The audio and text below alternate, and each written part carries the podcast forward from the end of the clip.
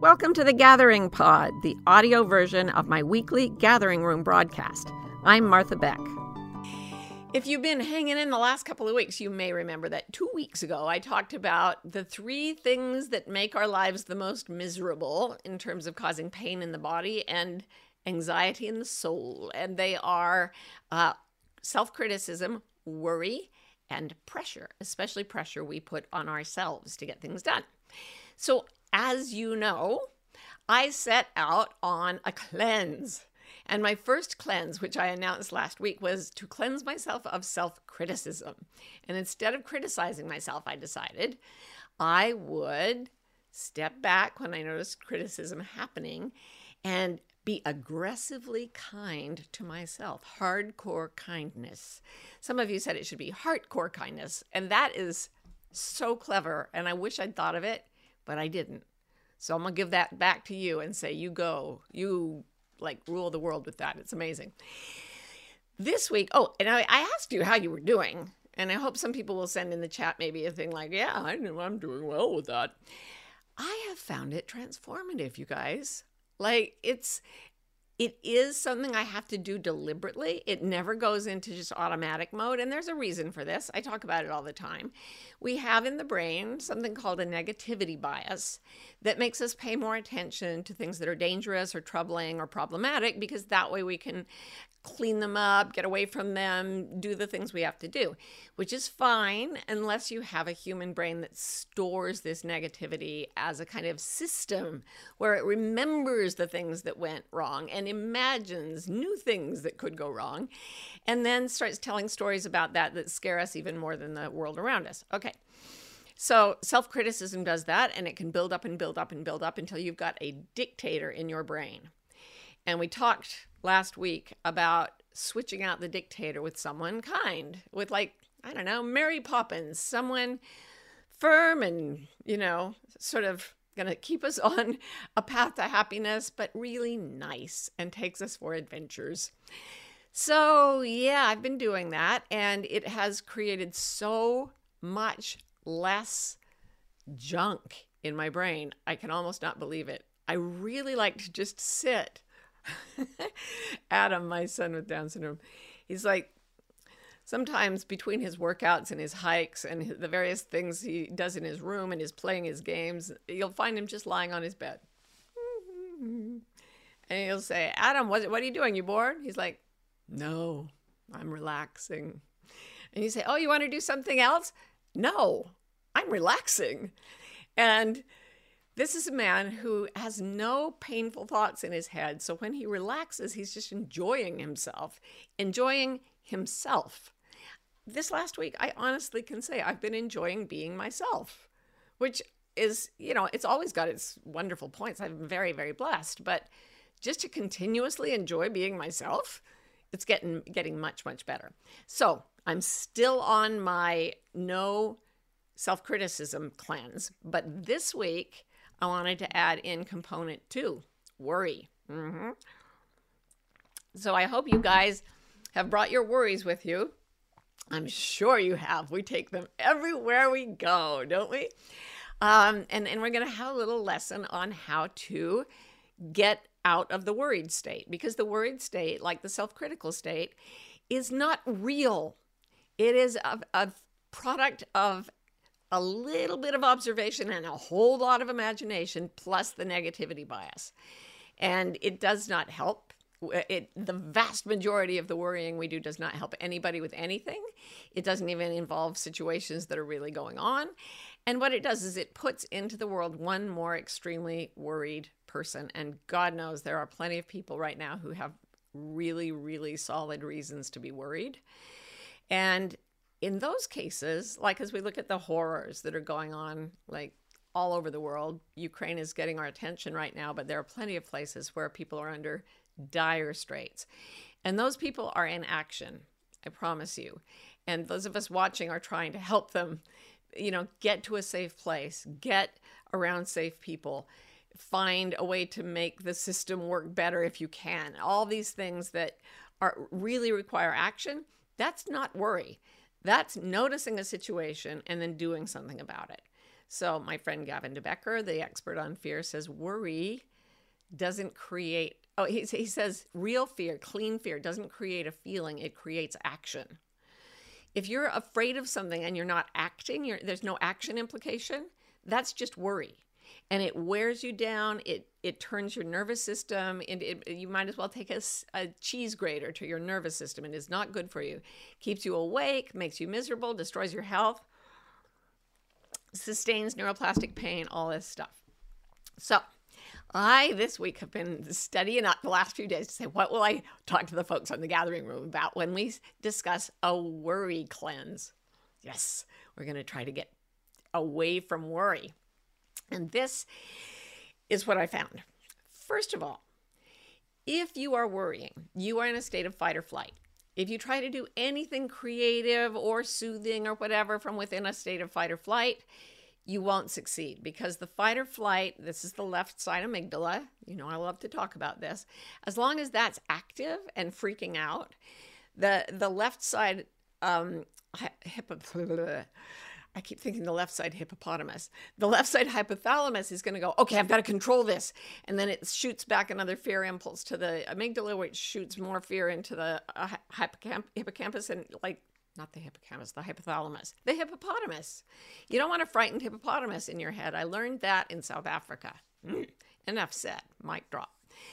Now, if you go in at the moment that you're really panicking, there's not much constructive work you can do, because that little cycle on the left side of the brain will just eat up every ounce of your energy and attention. So what you do at that point is you create the same sense experiences that you would offer to a frightened animal. So if it's a thunderstorm and your dog is freaking out because he's afraid of thunder, you don't try to teach him to sit, stay, roll over, play dead. You just calm him down. And this is what you need to do with your own frightened self. So I have been listening online to people who just whisper positive affirmations to me. And I do this at night, because that's when my brain is it goes, and then it will hit a worry, and I'll wake up again, which is why I've had insomnia for a lot of my life. But lately, I've been putting on these recordings, and they're specifically meant to stimulate something called the autonomous ASMR.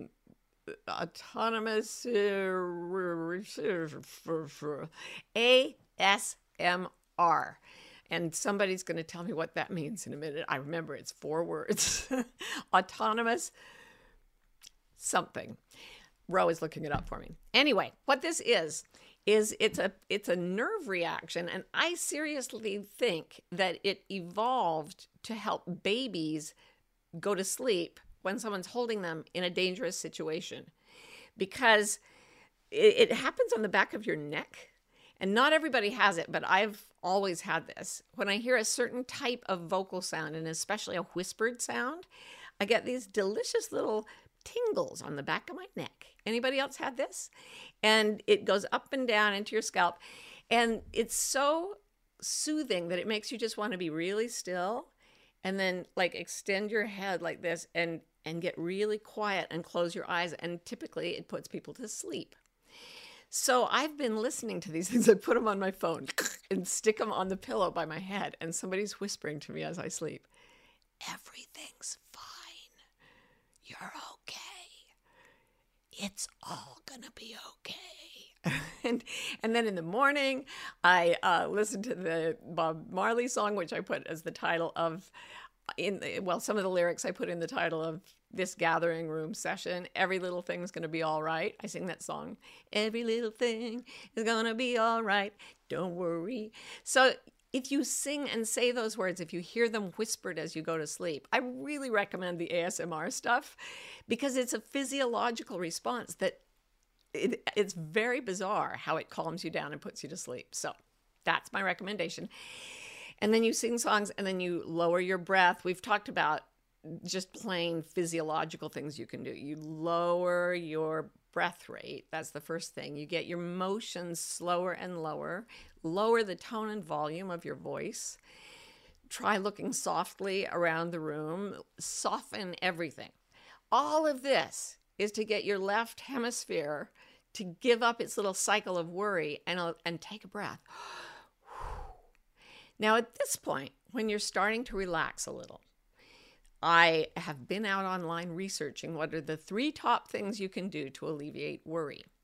Well, I didn't find them. I found the 3 top things that people do when they are worried, because the negativity bias means that's what gets written down.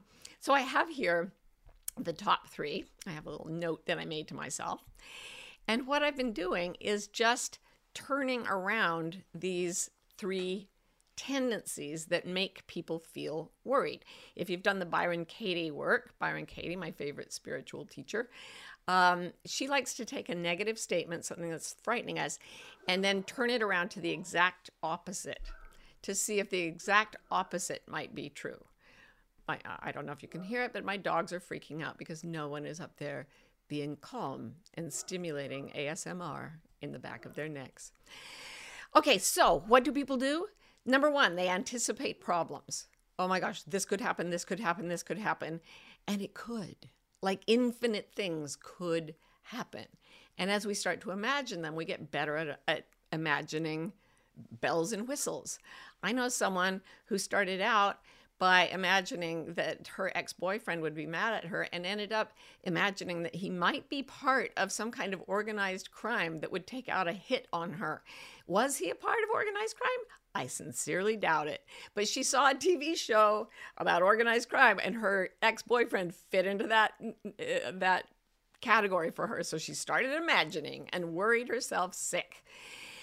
So if you're anticipating a problem, it's probably not going to happen. As Roy Rogers said, worrying works because nothing I worry about ever happens.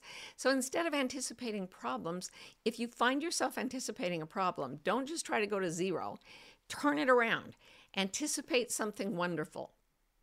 And this happens to me, like when I've been in the worst moments of my life, and I know a lot of people who have strongly resilient psychology, and they really do this. Something super bad happens, and the first thing they're thinking is, what if something wonderful comes out of this?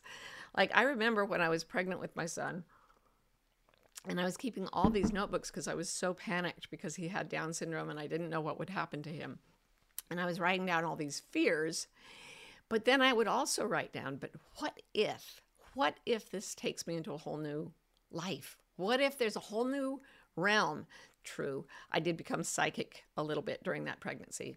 Not so much anymore, but during that pregnancy. And that made me think, okay, maybe, just maybe, the whole world is way more magical than I thought. What might happen in that world? And I sent my imagination to anticipate these amazing things that were no more unlikely than the awful things I was imagining, and they made me feel better. So there you go. And yes, when they sent me the copy of my book that I wrote about that experience, the first hardcover copy, it was a picture of a woman walking through a field of snow, and it showed her from the back, so that was me. And there was a light around her, and I was like, holy smokes. While I was writing in my journal, I never really imagined anything as wonderful as getting copies of my own brand new book published by a real publisher in the mail, but look what's happening now. That's what came of it. So the great adventures that I'd imagined actually came true more than the problems. Okay, the second thing is focusing on negative events, negativity bias. Focus on the positive events. That's pretty simple. It's as old as count your blessings, which has been a strategy since biblical times as far as we know. People who sit around counting their blessings feel better than people who sit around counting the curses. I saw this one movie on happiness, a documentary. They went looking for the happiest people in the world. And one of the happiest groups were these Siberian trappers. They're hunters. They live by hunting and trapping in the woods of Siberia in the taiga, which is desolate, freezing, terrifying. And there's this one scene where this man, he's been out checking his traps, and he's got his dog with him, and he's got a little tin cup that's all bashed up, and he makes a fire with flint, and he makes a little bit of tea in the cup, and he's sitting in this endless, dark, snowy thing, and he's sipping his tea, and he's going, oh my God, tea, a fire, a dog. I mean, how much goodness can one person get? He's just like so focused on the positive, and it just lifts you up watching him. So when you find yourself focusing on the negative, let that be a trigger to turn around and notice something positive. There is something positive, I promise you. And finally, posing what if questions is one of the characteristics of worry. But what if this happens? What if that happens? And again, turn it around. What if something amazing happens? What if everything turns out great? What if I get to meet, what if I meet someone wonderful tomorrow? What if I get a new friend? It's just, it's the same strategy three times, because it's the same strategy for worry three times. Anticipating problems, focusing on negatives, and posing what if questions. Just turn them around. Anticipate joys, focus on the positive, and say, what if something great is happening? What if something awesome goes down next week? So I've been doing that for about 2 days, along with the ASMR. It's fine. You're okay. And it's working so far. And when it stops working, I just do it again. Just do it some more. I am determined. And some of you have questions, so here we go. Hello, the lovely peoples. This is Martha, inviting you to a free masterclass that I have made called 5 Paths to Your Purpose. Probably the most common question I get from people is, how do I find my purpose? Why don't I feel that I'm on purpose? Well, it turns out there are certain things you have to do to find your purpose, and I broke them down into 5, and I made a little masterclass about it. So if you'd like to see it, just go to marthabeck.com/purpose, and you will be able to watch it without any charge at all. Ha ha! All right, it's called the Autonomous Sensory Meridian Response. That's the ASMR, Autonomous Sensory Meridian Response. And oh, if you've never felt it tickle your neck, it's time, folks. Okay, so Mary Ann says, how can we tell the difference between a worry and our inner knowing? Wonderful question. Inner knowing, even when it tells us danger is in the room, makes us calm. And I have experienced this. I know it to be true. When I was in a car once that I was driving alone, and the car hydroplaned and started to twist. It was just floating on, this little film of water on the road. And it went across 3 or 4 lanes, just twirling. And I had no control of the car at all. And I got so incredibly calm.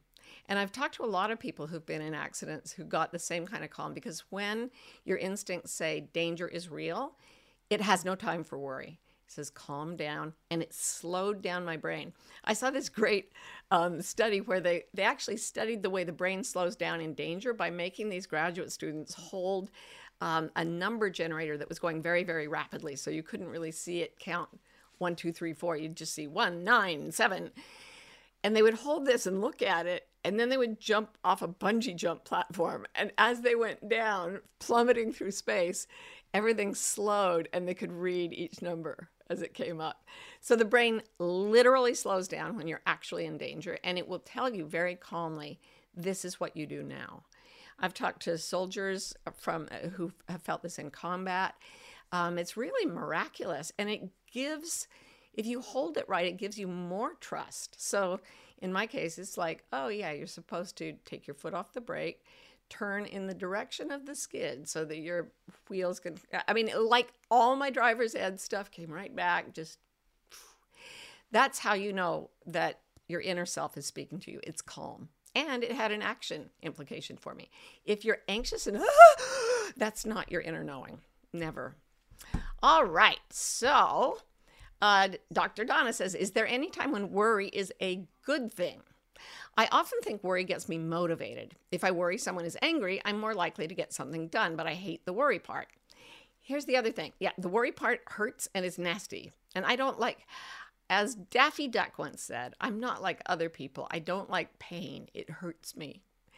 So I don't like worry. It hurts me. And what I would ask you is, if you're motivated by worry that someone is angry at you, are you really doing what's coming from your heart's desire, or are you doing something to placate other people?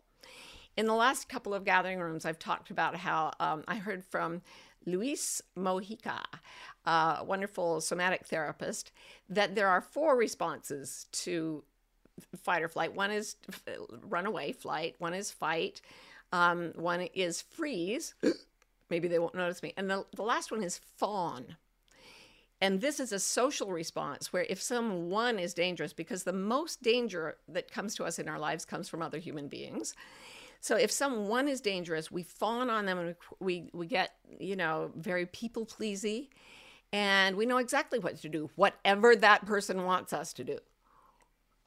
But my whole last book that I wrote is about how that fawning response, that doing what you're pressured to do, takes you away from your true nature so that you don't even know what's right for you. And that will increase your fear, because now your true self is going, why did you abandon me for that idiot? Why, what?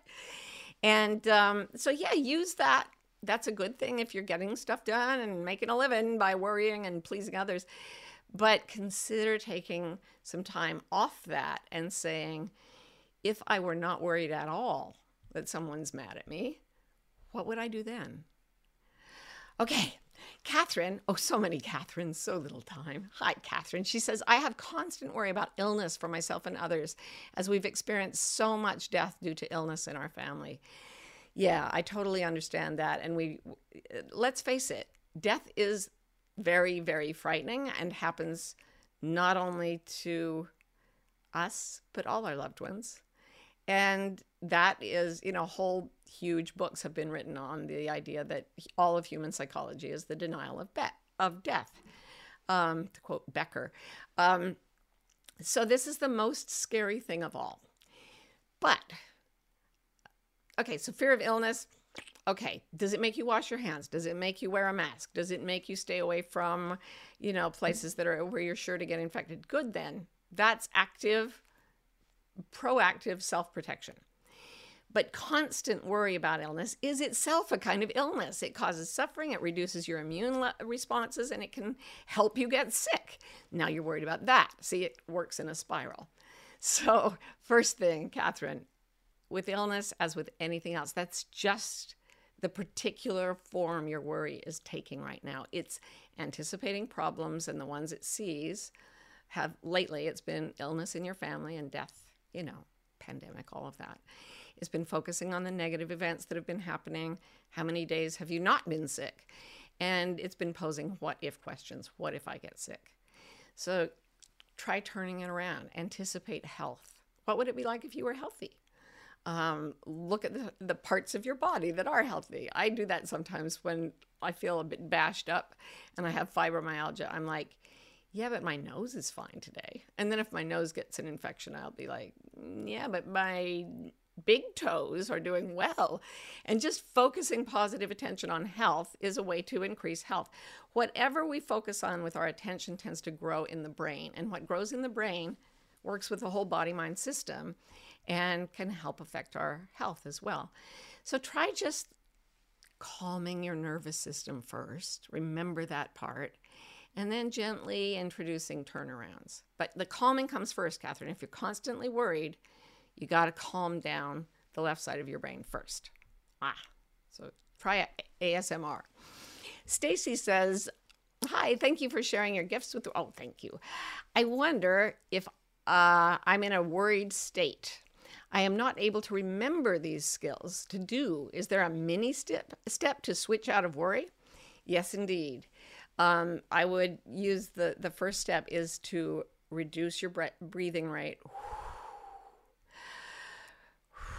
And just say, you're okay, you're okay, you're okay. There's a beautiful song by a singer called Nightbird, and she was dying of cancer. And she wrote this beautiful song where she just sings over and over, it's okay, it's okay, it's okay, it's okay. If you're lost, we're all a little lost. And it's okay. And that way she died recently, she passed away, but she made her illness into a time of greater wisdom, greater sweetness, and more life. You know, how are you going to spend this one wild and precious life if you're going to spend it worrying? Maybe just spend your time saying, it's okay, it's okay. It's especially nice if you can calm down an animal or a child. It helps you calm yourself down too. Okay, Becky said there are lots of good videos for ASMR on Instagram too. Awesome textures and colors to watch that are calming.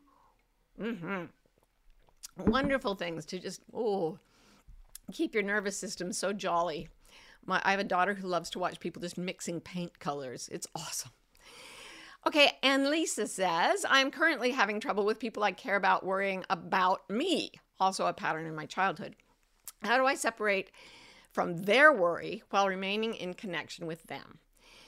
I said this spontaneously to someone the other day, and she said, oh, I'm going to write that down. I thought, oh, good. I said, your loved ones, they have to have suffering and worry in their life. It's part of the human experience. It's part of what gives us wisdom and compassion. So if your loved ones are worried, that's for them. That's their birthright. Take your hands off it. Let them have it. And then you can do the same things with them that you're doing with yourself. It's okay. Every little thing's going to be all right. Imagine good things. What is good in the room? What is good in my life? What if something wonderful happens? If they don't like you talking that way, that's okay. Let them have their worry. They'll suffer until they get over it or not. But you don't need to go there with them. And you can be the one in the room feeling great while they worry about you. And there's really nothing you can do to take their birthright of worry away from them. But they may want to follow your example. Who knows? Okay, by the way, trying to control them, not a thing. Not going to happen. So take your hands off that too. All right. So Jody says, can Martha speak to a scenario where bad things happened in a childhood? This is tiny print. Since your system knows bad things can happen, it knows that if it happens, you'll go on. Sorry, I don't have my glasses. Read that out for me, Ro, would you? Can Martha speak to a scenario where bad things happened in childhood since your system knows bad things can happen? Is it knowing that it happens, you'll go into clean fear and act? Oh, yeah. So she's asking, something bad happened to you in childhood, so you know that bad things can happen. But she says if your system... Can you know that if something bad happens, you'll go into clean fear and be able to act, and that will calm you down? Yes, that is exactly right. You learn to trust yourself, and if you've had a terrible childhood, again, you can say, oh gosh, that proves that bad things can happen, and to me specifically, and you can get really focused on that. Or you can say, I have incredible spider senses because I was raised in a crazy, dangerous environment. Again, Gavin de Becker, who's great at keeping people safe, grew up in one of the least safe places you can imagine. Check out his book, The Gift of Fear, if you want to read about a really terrible childhood. And he's constantly focused on how safe he is.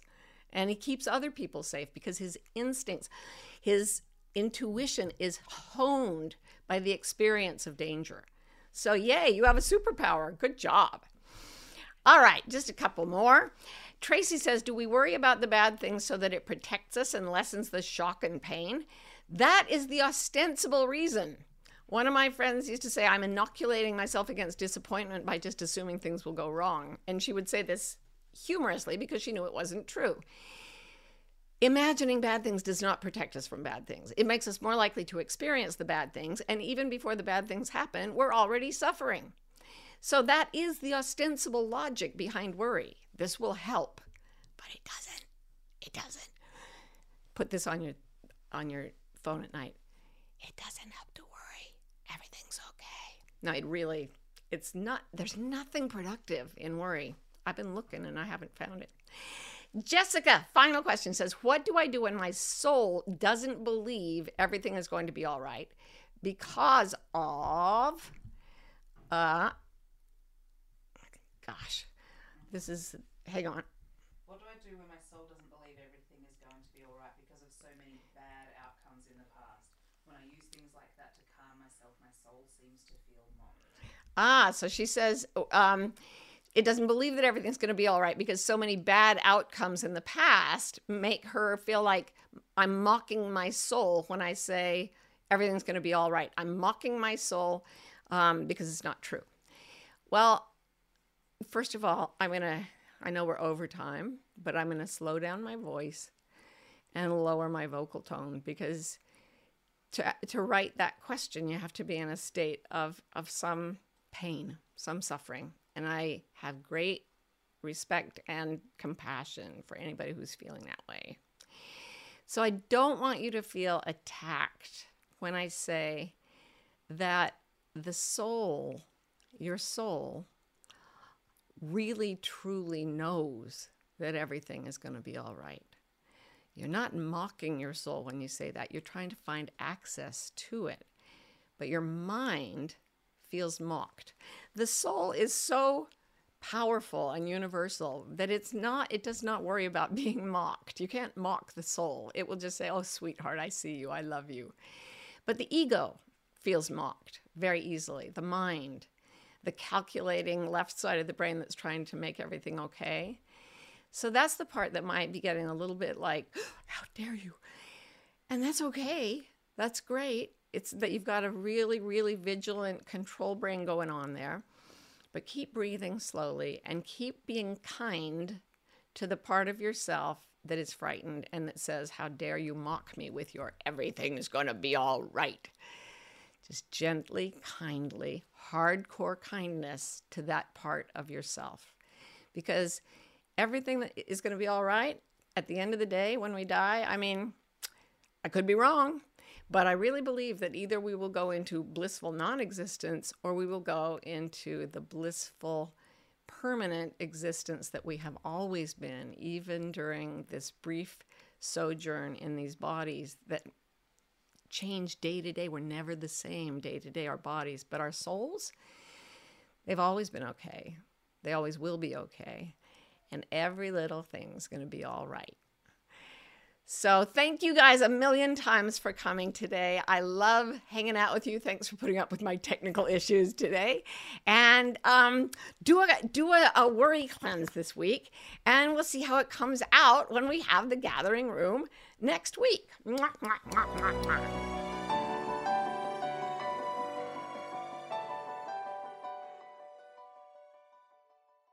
For almost 30 years, I've been teaching people to do something that I call reading your internal compasses. I believe we are all born with direction-finding mechanisms that are inherent in us and will help us find our best destiny. A few years ago, though, I realized that a lot of people were getting very, very anxious. And this is true. Anxiety is going nuts all over the planet. So I spent 5 years researching and writing a book about how to read your compasses and lower the anxiety that's getting between you and your right life. And I'm very excited about the book. It's coming out in 2025, but I would love to teach you about it before the book comes out. So this summer, I'm doing a course called The Wayfinder's Compass: Moving Beyond Anxiety. And you can check it out by going to marthabeck.com/compass. And we will have a fabulous time putting you on course for your North Star. It's a bewildering moment to be alive. That's why Martha Beck, me, and Rowan Mangan, me, created Bewildered, the wildly successful podcast for people trying to figure it out. Most of us are trying to fit society's expectations about how we should live, which is stressful and confusing. On Bewildered, we look at topics like perfectionism, what it means to have enough, anxiety, and creativity to see where the culture may be pushing us all away from the lives that truly fulfill us. If you're bewildered, if you want to think and you love to laugh, come join us.